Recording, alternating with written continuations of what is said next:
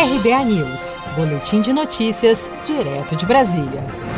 A Câmara dos Deputados aprovou nesta quarta-feira o repasse de 4 bilhões de reais a estados, Distrito Federal e municípios com mais de 200 mil habitantes, com o objetivo de garantir o serviço de transporte público coletivo de passageiros em razão da pandemia de Covid-19. O texto segue agora para votação no Senado.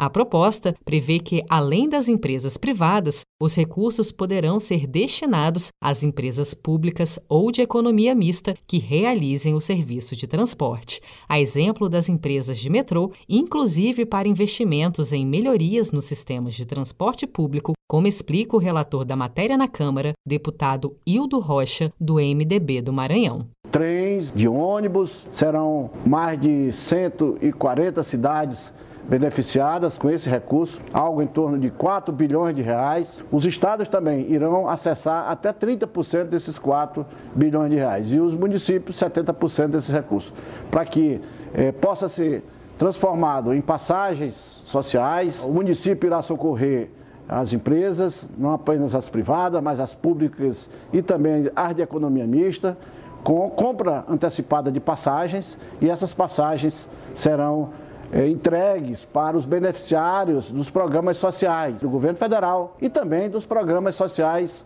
dos governos estaduais e municipais, além de poder utilizar parte desse dinheiro para melhorar o sistema de transporte público. O texto prevê o incentivo à adoção de bilhetagem eletrônica e outras melhorias tecnológicas, níveis mínimos de qualidade cujo desrespeito pode levar à perda do contrato uso de sistema que permita a auditoria de bilhetagem e o monitoramento dos veículos por GPS, auditoria independente dos balanços a partir de 2021 e mecanismos que garantam a promoção da transparência, principalmente quanto à tarifa de remuneração da prestação de serviço. A proposta estabelece ainda que a empresa de transporte coletivo deverá manter o número de funcionários em quantidade igual ou maior que a registrada em 31 de julho de 2020, em razão do estado de calamidade pública provocado pela pandemia do novo coronavírus.